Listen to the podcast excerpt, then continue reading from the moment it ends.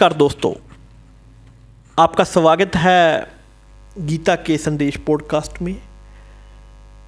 मैं डॉक्टर गिरीश मित्तल, आज आपको गीता के संदेश के सोलहवें अध्याय, करुणा और दया के महत्व के बारे में बताऊँगा। भगवत गीता में भगवान श्री कृष्ण द्वारा दिए गए उपदेश और संदेश का उल्लेख है। जो कि हमारे जीवन का आधार है। करुणा और दया का महत्व भी भगवत गीता में बहुत प्रमुख है। करुणा और दया दोनों ही शब्द आपस में बहुत गहरे हैं और एक दूसरे से अलग भी हैं। करुणा दुखियों के प्रति स्नेह के भाव से दिल पर होने वाले तसल्ली के अनुभव होता है।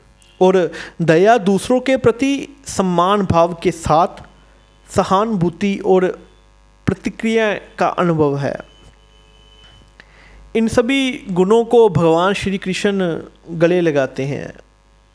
उसने हमें ये सिखाया है कि यदि हम उपकार करना चाहते हैं तो उसके लिए हमारी करुणा और दया दोनों सीधे साथ हों। दूसरों के प्रति सम्मान, भाव रखने वाले इंसान ही करुणा और दया की भावना को पीते हैं।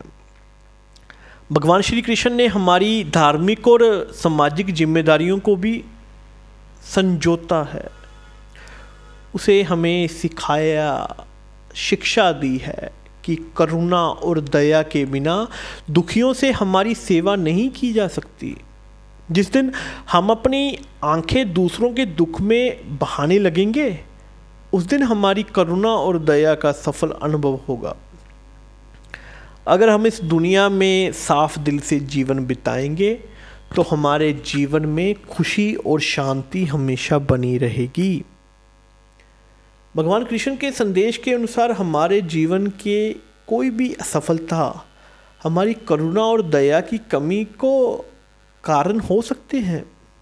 तो आज के इस एपिसोड में हमने जाना कि करुणा और दया दोनों हमारे जीवन में कितने महत्वपूर्ण हैं।